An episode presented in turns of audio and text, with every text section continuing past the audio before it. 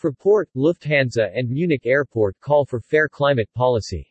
In its climate protection package, Fit for 55, the European Commission proposes three measures for aviation, introducing a kerosene tax, tightening emissions trading ETS, and introducing an increasing blending mandate for sustainable aviation fuels SAF. By 2050, aviation is to be CO2 neutral.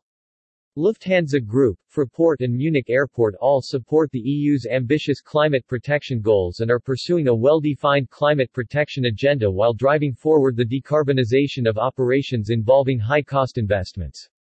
At the same time, all three German aviation companies are calling for a climate policy that ensures a level playing field for all, i.e., that includes competitors outside Europe. A policy is needed that prevents traffic and CO2 emissions being shifted without a climate benefit carbon leakage. This was explained today by Jost Lammers, CEO of Flughafen München GmbH, Dr. Stefan Schulte, Chairman of the Executive Board of Fraport AG, and Carsten Spohr, Chairman of the Executive Board of Deutsche Lufthansa AG, at a joint press conference in Frankfurt. If the current Fit for 55 plans were implemented without appropriate changes it would result in a unilateral cost increase for European network airlines and hubs. Connectivity, value creation and employment in Europe would be significantly weakened. It is why Lufthansa Group, Fraport and Munich Airport appeal to the EU Parliament and Council to improve the proposals of the EU Commission and initiate a regulation that promotes effective climate protection while maintaining the competitiveness of European hubs and airlines. Equal treatment of airlines and airports within the EU and their non-EU competitors is crucial.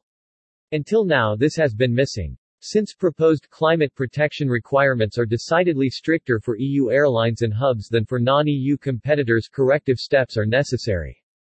Carsten Spohr, chairman of the executive board and CEO of Deutsche Lufthansa AG, said, it cannot be in the interest of the EU and Europe to put European aviation at a disadvantage with Fit for 55 and thereby weaken its international competitiveness. The carbon emissions of aviation would be shifted and not reduced with the measures that are currently planned. As a result, Europe would become more dependent on third countries regarding transport policy. This cannot be the intention of policymakers.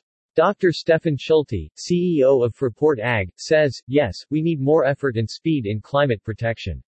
It's not a question of whether but one of how to pursue ambitious climate policies. As such, we want to avoid the risk of carbon leakage and of competitive distortions. In other words, achieve effective climate action and maintain connectivity and employment in Europe. Jost Lammers, CEO of Flughafen München GmbH, added, We need a fair and effective climate policy that does not put European airlines in a worse position than their competitors.